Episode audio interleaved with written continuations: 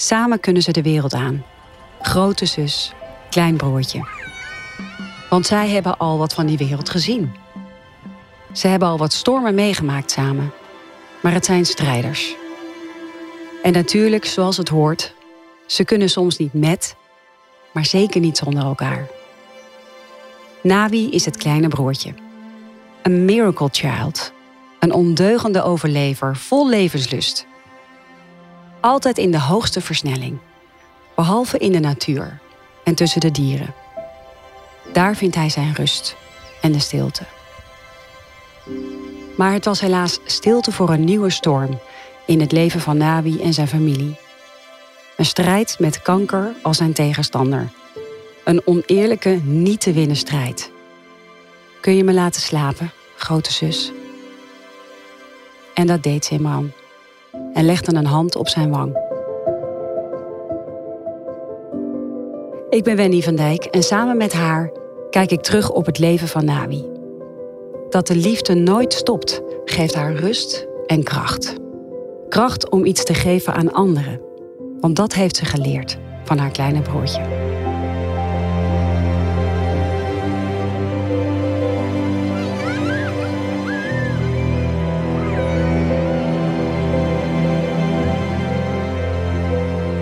Dit is het levensechte verhaal van Nawi.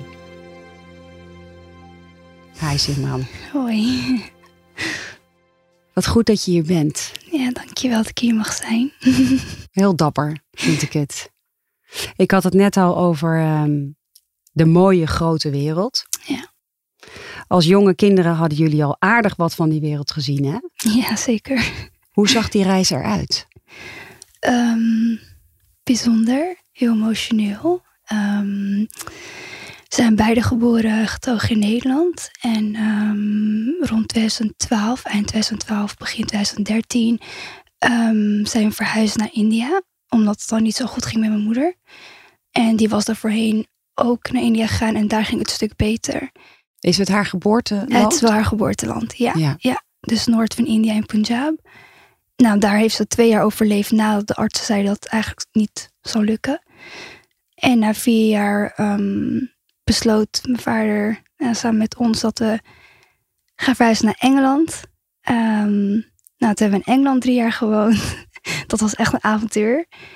En eh naar Engeland eh besloten toch om terug naar huis te gaan. En naar huis was dan toch Nederland toch voor jou? Nederland, ja. ja. En hetzelfde huis. Dus dat is dan toch meer... Oh, Ja, we hadden huis gehouden, gelukkig. Heel veel meegemaakt in dat huis. Dus het was echt fijn om terug te komen, zeg maar. Vooral na, naar het verlies van onze moeder. Dus eh, ja, dat was ons avontuurtje. nou. na zeven jaar, En waar vond het verlies van je moeder dan plaats? Was dat 2014. En dat was in Nederland gebeurd. Ehm, dus zij kwam terug voor ehm, een check-up, zeg maar. Het ging maar niet... Het ging echt heel slecht. En wat had ze? ook kanker, helaas. Ja, Ehm, ja drie, vier soort. Dus eh, dat was eigenlijk gewoon ja, kanker in haar lichaam op een gegeven moment. Ehm, en ze is teruggekomen voor een check-up. En we en mijn moeder samen. En eh, hier is ze overleden. En ik en waren nog in de kostschool in India. Ja, Jeetje, Mina. Ja. Hoe oud waren jullie? Ehm, ik was 15 en nu was 8. Volgens mij. Ja, 8. Ja. Zo jong, hè? ja. En je moeder? Ik was 42 volgens mij. Ja. Wat voor impact had dat op jullie? Ehm, ja, je leven verandert gewoon, gewoon ondersteboven. Ik denk als kind bedenk je nooit dat je gewoon geen ouder meer gaat hebben op een dag. Nee. Tuurlijk had het door dat onze moeder heel ernstig ziek was. Maar ja, als een kind sta je toch positief in het leven en dan heb je altijd nog een beetje hoop. En onze moeder was ook heel positief. Dus eh, elke keer zei ze ons, nee, het komt helemaal goed, hè, weet je wel. Dus dan ga je ervan uit dat het ook goed komt. Ja, dat is een scenario waar je eigenlijk niet aan wil denken. Precies, ja. En stiekem was ik ook een beetje voorbereid in mijn achterhoofd. Ja, twee, drie keer al gewaarschuwd door artsen. En op een gegeven moment geven ze aan van we kunnen haar niet meer redden. Dus jullie mogen haar meenemen naar huis en de laatste wensen laten uitkomen, zeg maar. Ehm, ja, dan weet je wat je te wachten staat. Voelde jij niet als, als meisje dan ook een beetje de moeder van het gezin? Ja, zeker. Dat ging gewoon. Dat ging al meteen toen zij al eh, een tijdje in het ziekenhuis lag, zeg maar. Toen begon het al dat je, dan ga je huishoudelijke taken doen aan school en dat gaat vanzelf. Op een gegeven moment ben je ook, was ik ook heel erg bezig met Nawi. En uh, ja, die taak die nam ik, zeg maar, het rol van moederschap, dat nam ik gewoon op me. Mhm. Na het verlies van mijn moeder, dat, uh, dat ging gewoon, dat was, ja, er was geen twijfel aan. Nee, dat zorgzame zit ook wel in jou dan. Ja, ik denk het wel. Ik denk dat, dat, dat ik het uh, ergens vanuit haar had gezien, hoe zij omging met mij. En dat nam ik stiekem toch wel over. Ja. Mooi. Um, hoe zou je Nawi willen omschrijven? Ja, heel ondeugend. Echt een boefje. Maar hij was ook een bijzondere kind, dus hij werd echt op zijn schouders gedragen door de hele familie. Ja. En de jongste uit alle neven en nichten, dus echt heel verwend. Echt niet normaal veel verwend. Het was natuurlijk echt de Benjamin van ja, de familie. Ja, en dat uh, uitte zich toch wel tot een uh, hele ondeugend jongen op school. En uh, ja, heel erg druk ook. Als je met Navi in een kamer zit, dan zit je niet stil. Zo, zo, zo zal ik het beschrijven, ja. Dus jij had je handen vol aan hem? Ja, zeker. ja, zeker. Kun je, jullie, kun je jullie band omschrijven? ja, ik zie ons wel als Tom en Jerry. Ja? Ja, Tom en Jerry is wel, is wel een beste, ja, beste beeld wat ik uh, kan beschrijven. Ja, zeker. Zo werden we ook echt uh, benoemd, zeg maar, door iedereen om ons en, heen. En waarom dan, Tom en Jerry? Ja, elkaar blijven plagen en uh, ja, blijven irriteren. Maar dan uiteindelijk in de avond toch wel elkaar een beetje opzoeken. Toch ook weer niet zonder elkaar kunnen. Ja, ja. ja. ja. ja. Dat avontuurlijke jongetje werd we midden in zijn jeugd geconfronteerd ook met de strijd tegen kanker. Ja. Hoe kwamen jullie erachter? Hij had al uh, een tijdje last van zijn knie, maar het is echt zo iemand die uh, niet snel zou klagen en ook niet snel wil aangeven dat hij pijn heeft. Dus uh, hij liep er al een tijdje mee rond, tot het opvallend werd. en toen was het echt binnen een paar dagen een opgezolen knie. En nou, toen dachten we, ja, we kunnen zo niet rondgaan. We moeten echt nu even naar de huisarts. Die heeft een paar testjes gedaan en um, antibiotica meegegeven. Toen was het zeg maar rond zijn laatste kuren van de antibiotica. En uh, die avond is hij gevallen op zijn knie. Uh, maar op zo'n manier dat, het, dat hij gewoon echt in tranen was gebarst. En ik heb hem nooit zo eerder zo hard zien huilen. Dus toen dachten we, nee, dit is heel ernstig. Ja. Toen hadden we middernacht meegenomen naar de spoed. Um, die hebben toen ons... Um, ja, sterke pijnkillers uh, meegegeven. En de volgende dag weer naar de huisarts en die had ons verwezen naar het ziekenhuis. Toen hadden we een scan laten doen en uh, nou, ben ik denk binnen een uur of zo zijn we teruggebeld. We zaten echt net in de auto, want we gingen lunchen in het ziekenhuis. En dachten, ja, we hebben nu echt honger, dus mm lunch in het ziekenhuis. zaten echt in de auto, wilden net, net wegrijden, want dachten, ja, we worden nog over een paar uurtjes pas gebeld. Dus... Um, maar ergens had ik toch wel het gevoel van, mm -mm, dit klopt niet. Nee, je had er een slecht gevoel over? Ja. En naar wie? Ja, die ook wel, denk ik, maar die zei het niet. Maar we hadden wel door dat er uh, iets niet klopte.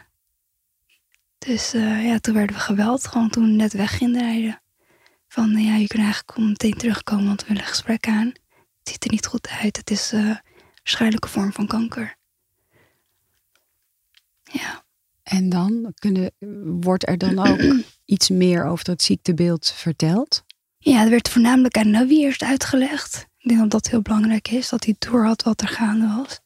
Dus de arts had echt uh, een gesprek met ons aan, maar voornamelijk met Navi. Van zo zit het. En um, toen heeft die Navi gevraagd, heb jij nog vragen? Ja, tuurlijk lig je er even stil van. Ik kon eerlijk gezegd, ik was gewoon in shock. Dus ik heb echt volgens mij geen woord gezegd. Ik ging alleen maar luisteren, maar weet op een gegeven moment ook echt niet wat je moet vragen. Nee. Want ja, je hebt het al meegemaakt, dus dan komt alles weer terug in je gedachten. En nou, wie vroeg van letterlijk, moet mijn been eraf of hoe zit dat? En die arts zat echt van, oké, okay, wow, wacht eens even. Ja, recht voor zijn raap. Ja, die zei, nee, maar ik heb nog andere middelen voor je. Dus uh, er zijn heel veel oplossingen, heel veel chemosoorten. Uh, een been eraf is altijd wel echt de laatste optie. Dus uh, maak je maar geen druk over. En dat was de enige vraag die Navi vroeg. En de arts bleef ook vragen van... hey, ben je oké? Heb je nog andere vragen? En Navi zat echt van... nee, laat maar op me afkomen. Ik zie het wel. En hoe gingen jullie daar als gezin mee om? Met elkaar? Ja, heel moeilijk. Um, dan dat iedereen wel echt gewoon kapot en broken was. Want ja, je hebt al zo'n zware geschiedenis achter je rug. Mhm. In en uit het ziekenhuis en uh, echt een paar jaren ook.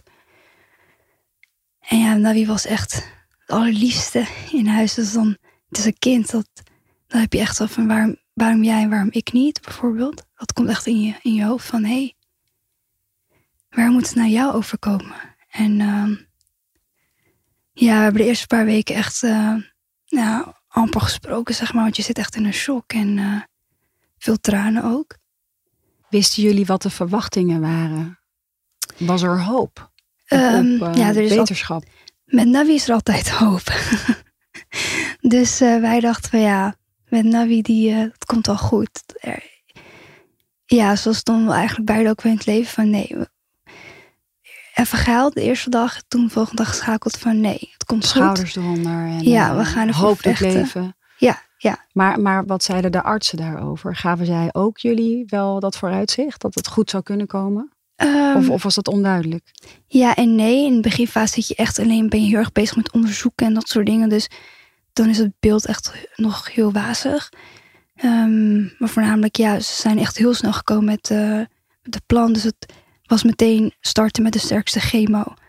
Um, dan heb je nog echt wel hoop. Maar met de tijd werd het eigenlijk alleen maar erger en erger. Dus uh, ergens uh, ja, was ik die hoop wel een beetje verloren.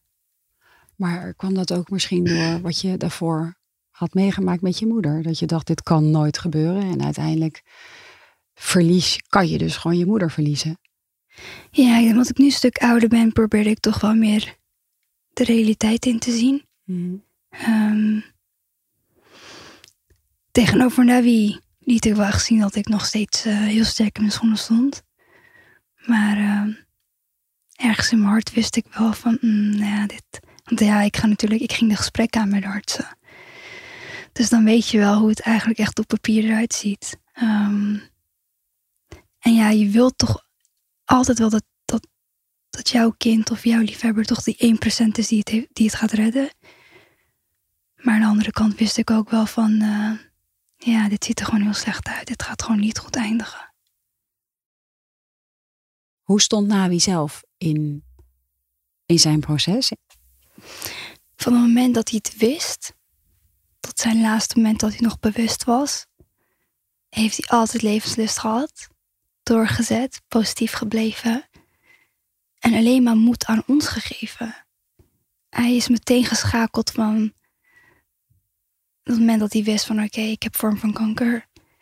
Um, oké, maar wat nu? Wat is het volgende plan? Hoe kunnen we dit doen?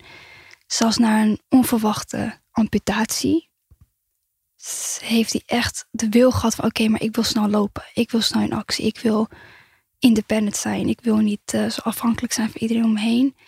En ik kan dit wel. Want die amputatie kwam dus toch? De plan was niet voor een amputatie, maar die moest helaas wel plaatsvinden. Hij ging in voor de operatie om zijn knie te verwisselen, dus hij zou een ijzeren knie krijgen. En toen ze bezig waren met de operatie, zijn ze erachter gekomen dat die uh, kanker, dus de vorm van kanker, osteosarcoma, het was gewoon helemaal naar beneden gegaan. En dat is uh, heel bizar, want dat gebeurt echt 2% maar ter plekke uh, heeft de chirurg heeft de operatie op pauze gezet. Um, is echt letterlijk naar ons toegerend en gezegd: Oké, dit is aan de hand. Ik wil wel mijn patiënt redden. Jullie hebben nu echt letterlijk 10 minuten. Moet de been eraf? Of moet ik doorgaan? Want als ik doorga, moet de been uiteindelijk toch ervan af. Want dat gaat doorgroeien. Als het in het bloedvat zit, dan is het. Dan weet je wel dat het uh, heel ernstig is. En dan het moment dat hij daarna wakker wordt, het lijkt me ook heel lastig. Want mhm. hoe ga je het vertellen? Ehm, hoe komt hij het eerder te weten? Ja, toen hij uit zijn narcose was, toen, uh, Hij voelde het al, want ja, zo'n heftige operatie. Dus eh, hij zag zijn stomp.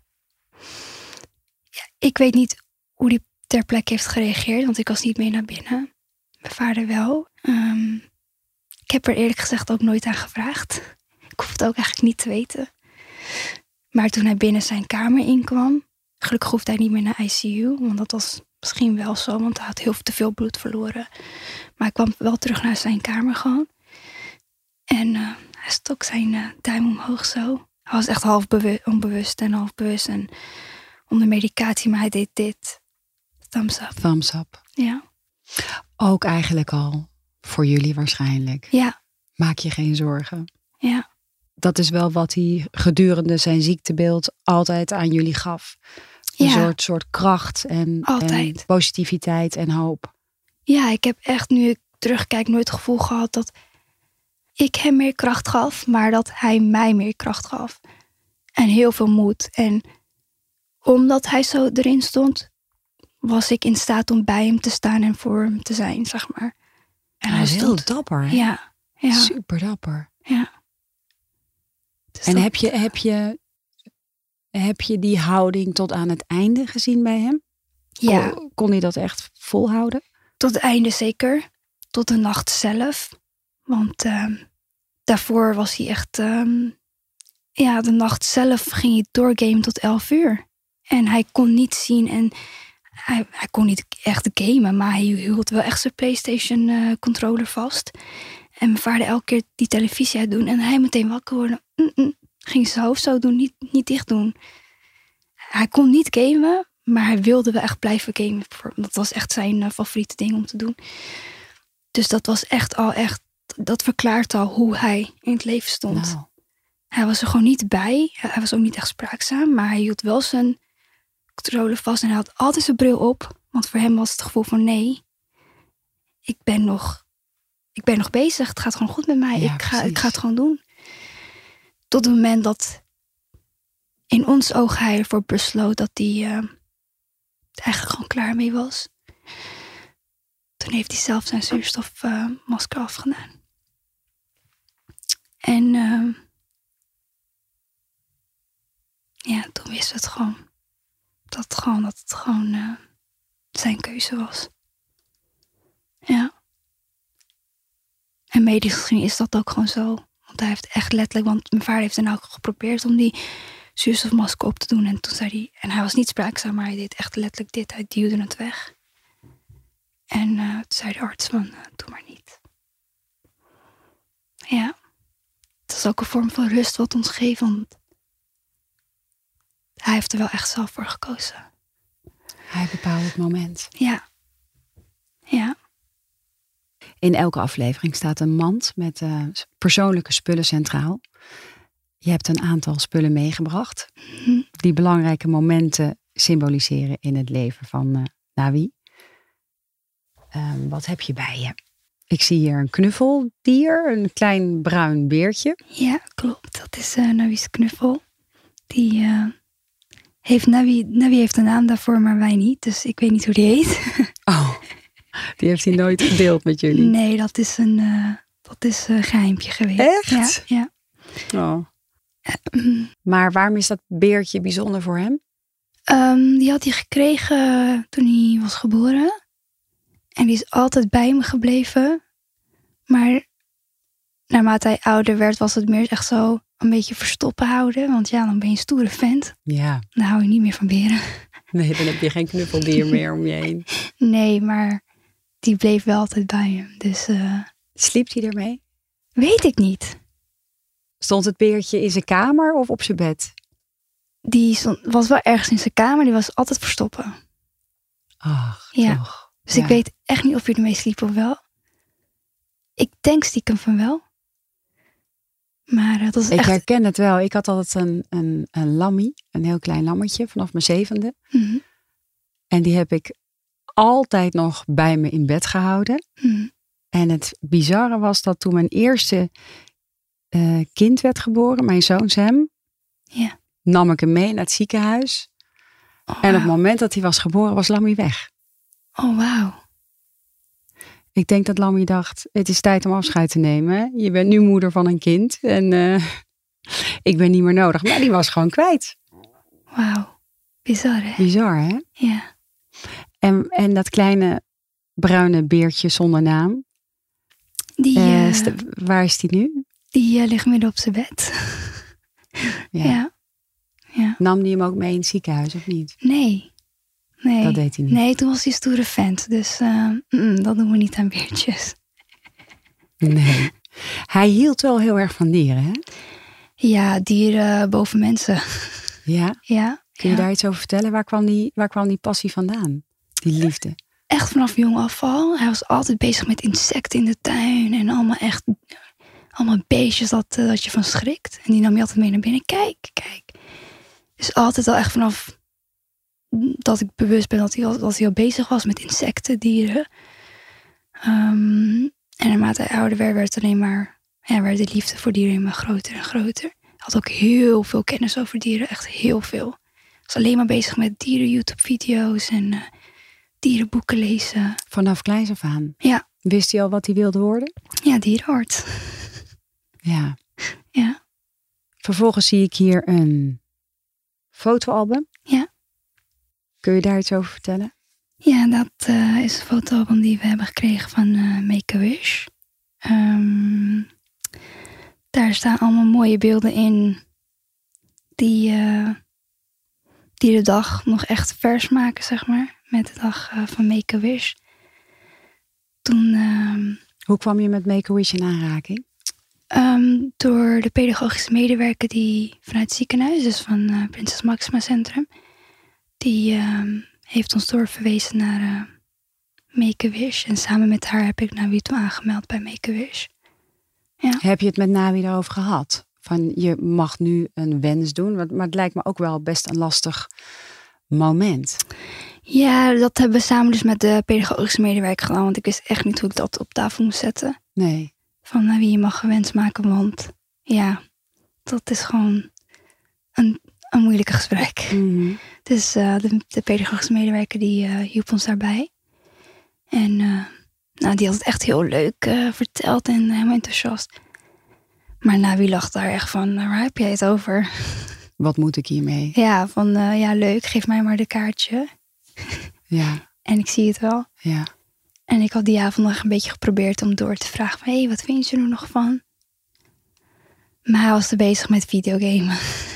Ja, En toen, eh volgende dag, eh, kwam hij zelf met een plan. En toen dacht ik, oh, wacht eens even, dit moet ik meteen melden. Want dit is eh, echt tof. toen was het toch ingedaald. En Ja. had hij erover nagedacht. Ja, En wat was zijn plan?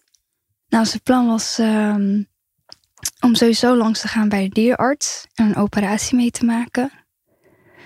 En ehm, een leuke activiteit doen met zijn vrienden. Dat was, toen, toen we dat gingen bespreken was dat nog niet zeker wat het was. Maar het eh, was uiteindelijk een, ehm, een luchtvaartrit met zijn vrienden. En ehm, heel graag ook iets in de nature gaan doen. Dus in de natuur. Dus in het bos. Ehm, en daar zouden we uiteindelijk sushi eten. Dat was Nabi's lieveling. Maar hoe ging het op dat moment met hem? Dat hij dat allemaal bedacht? Toen, toen we het zeg maar, toen we Nabi hadden aangemeld, ging het nog wel redelijk. Lag hij wel al in het ziekenhuis of was hij nog thuis? Ja, toen lag hij in het ziekenhuis. Hij ging in en uit het ziekenhuis voor de chemobehandeling.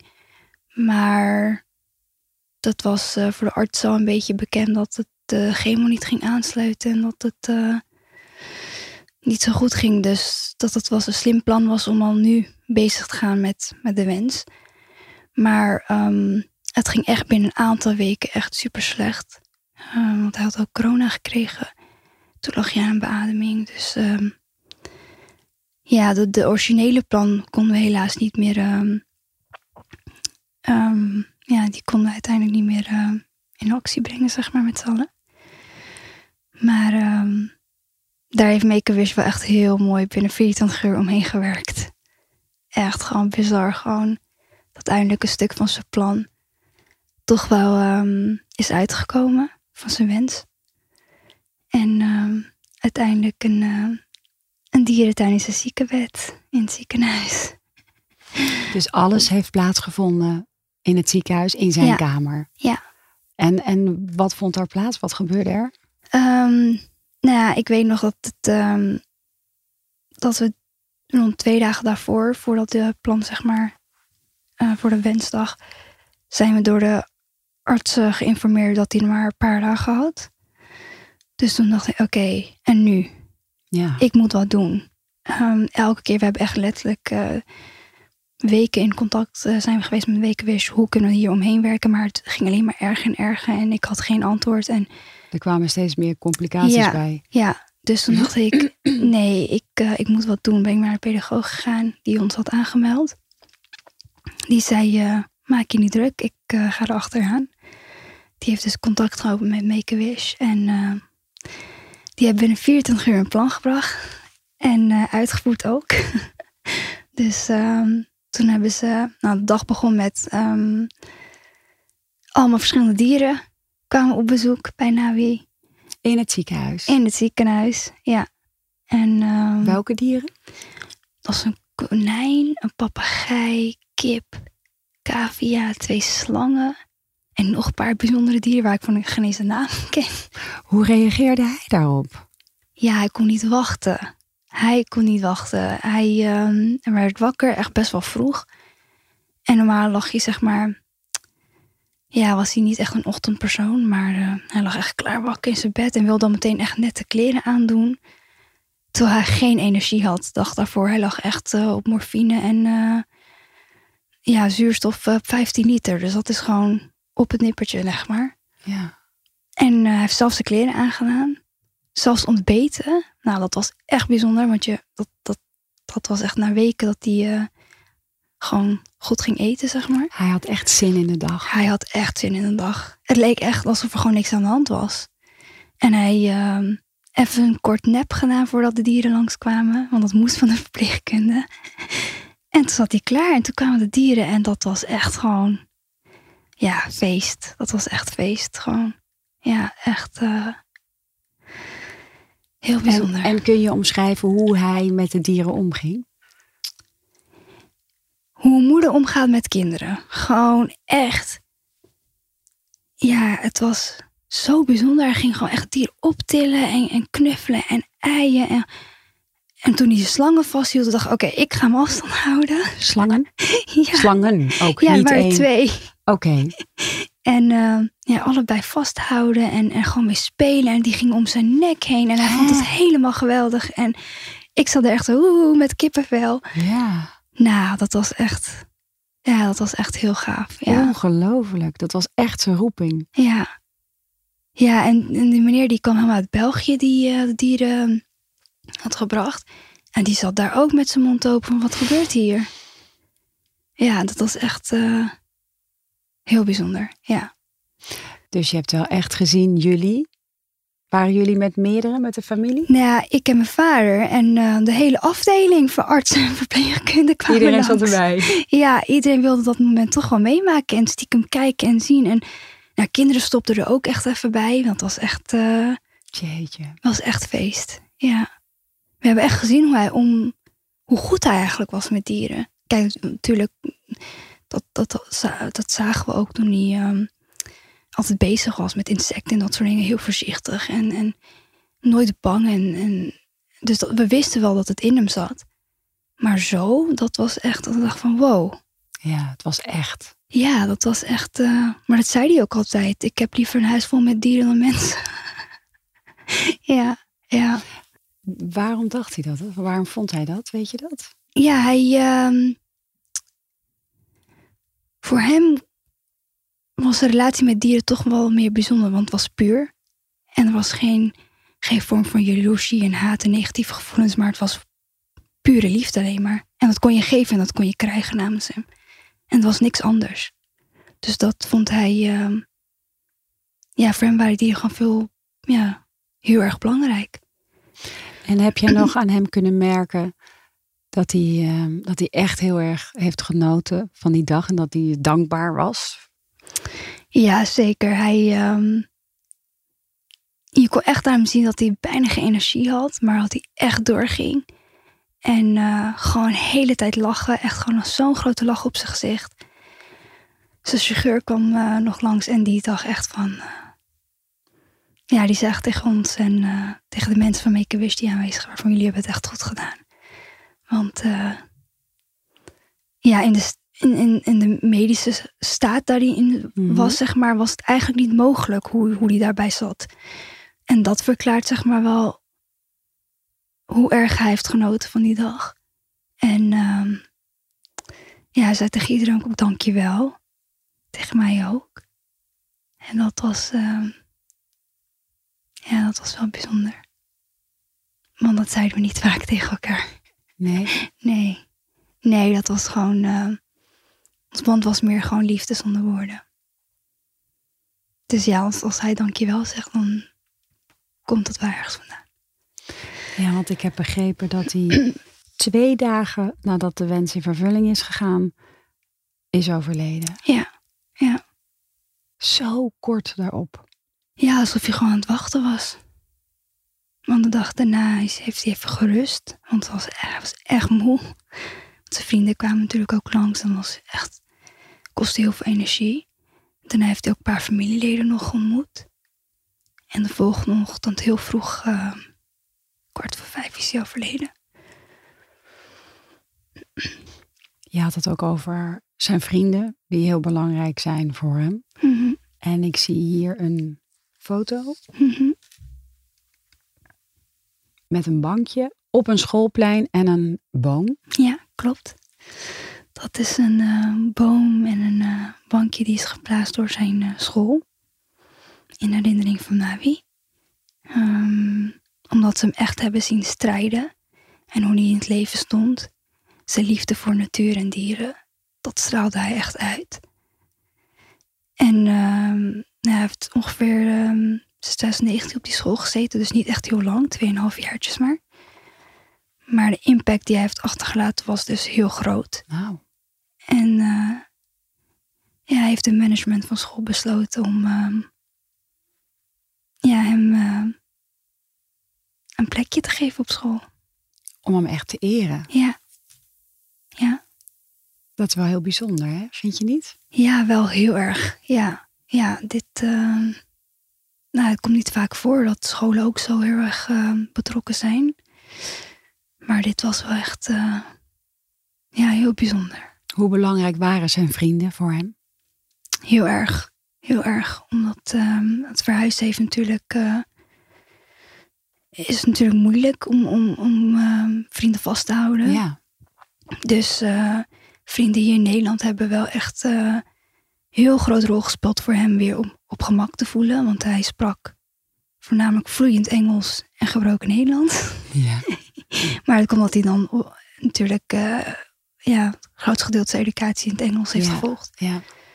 Ehm, maar zijn vrienden hebben zo'n groot impact gehad dat hij weer sociaal werd. Want ehm, Hoe gingen ze met elkaar om? het was een introvert groepje die extrovert was met elkaar. Dus dat was echt, eh, Ze hadden elkaar een beetje nodig om, eh, ja, ja, die waren om zich te uiten of zo. Dan voelden ze zich veilig of sterk eh, Ja. samen. Zo, zo kan je het wel zeggen, ja. ja samen, als ze samen waren, zeg maar als je apart spreekt, waren ze rustige jongetjes. Maar als ze samen waren, dan straalden ze wel wat uit.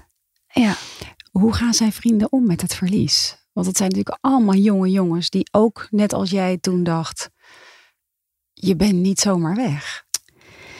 ja heel moeilijk. Voornamelijk omdat ze examen, eindexamens hadden daarna. Dus dat was echt heel, eh, heel zwaar.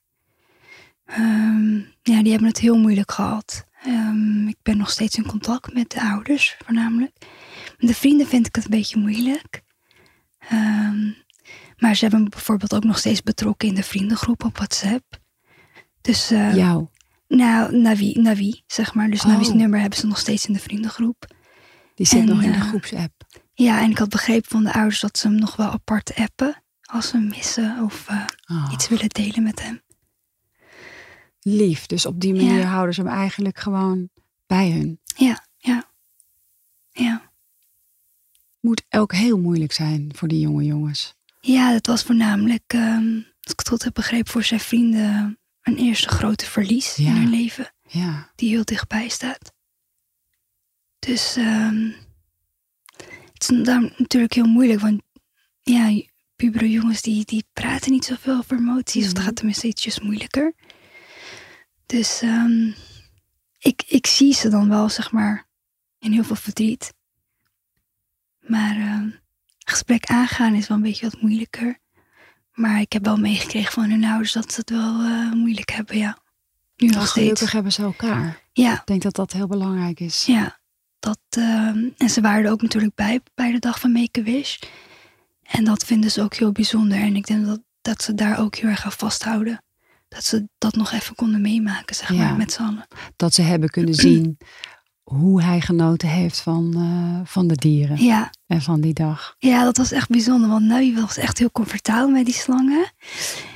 En de vrienden zaten zo echt een beetje met afstand. En hij zei hup. En toen gaf hij die slangen zo aan zijn vrienden. En die, en die kon echt zien aan hun gezicht. Ja. Dat ze dachten van, nou, dit willen we liever niet.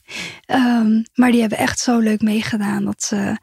En hij wist van, nee, er gebeurt niks. Gewoon doen. You should try. They don't, they don't, they don't bite. They don't kill ja, you. ja, ja, ja. Dus eh, ja, dat was echt eh, ja, heel bijzonder. Snap ik. En naast vriendschap speelt familie ook een belangrijke rol Ja, voor jullie. Want ik zie hier ook in het mandje een handbeeld. ja klopt. Die is ehm, nadat de dieren op bezoek waren geweest bij Make-A-Wish-dag, ehm, toen was een eh, vrouw langsgekomen. En die heeft voor ons een eh, hele bijzondere beeld ehm, gemaakt met eh, mijn hand, Navi's hand en Vaars hand. En toen was Navi nog zelfs in staat om in zijn eigen handschrift te schrijven Family Matters. En die heeft ze dan op de plaat daaronder heeft ze dat afgedrukt. Dus dat is echt heel bijzonder, ja. Dat laat natuurlijk ook wel zien dat het voor hem ook heel belangrijk was. Want we gingen kijken naar, hey, kunnen we zijn naam erbij schrijven of iets anders? En hij zei zo, hij ging schudden met zijn hoofd, want praten ging, was uitgeput, dus praten ging een beetje moeilijker. Toen ging gebarentaal doen van, ik wil papier en pen. En toen heeft hij geschreven Family, Matters. Matters. En toen heeft hij dat aan haar gegeven. Ja. Wat een prachtige boodschap voor jullie Ja. als, als gezin en familie. Ja, ja dat eh, was voor hem heel belangrijk om altijd samen te blijven. Maar dat moet je ook maar kunnen in één gezin. Want iedereen gaat er misschien anders mee om. Twee zulke belangrijke dierbaren moet missen. Hoe ga jij daarmee om? Ehm, Je bent nog zo jong. Hoe oud ben jij? 22? 23. 23. Ja. Hoe, Ehm, hoe sta je op? Hoe, hoe kom je de dag door? ja, door hem, door hun. Ik zie het letterlijk als mijn rechter en linkerarm. Oftewel rechter en linker vleugels. Zo zie ik het. Ik denk dat me, mensen die mij kennen weten dat Navi en mijn moeder gewoon een hele grote rol speelt in mijn leven. En altijd zullen blijven spelen. En dat de impact die hun twee hebben achtergelaten op mij gewoon zo groot is dat ik nu juist levenslust heb. En dat klinkt heel bizar, maar ik wil het nu juist doen voor hun. En echt ehm, de boodschappen en, en hoe hun het leven stond, dat echt ehm, naar voren brengen. En mensen ook dat meegeven wat hun mij hebben meegegeven. En wat hebben ze jou dan meegegeven? Heel veel kracht, rust en liefde. Morgen is echt niet beloofd. En je leven kan gewoon binnen 24 uur veranderen. Dus ehm, leef alsof het je laatste dag is. Jij zegt ook, de liefde stopt nooit. Zo heb ik het wel ervaren. Het maakt niet uit of iemand fysiek bij je is of niet.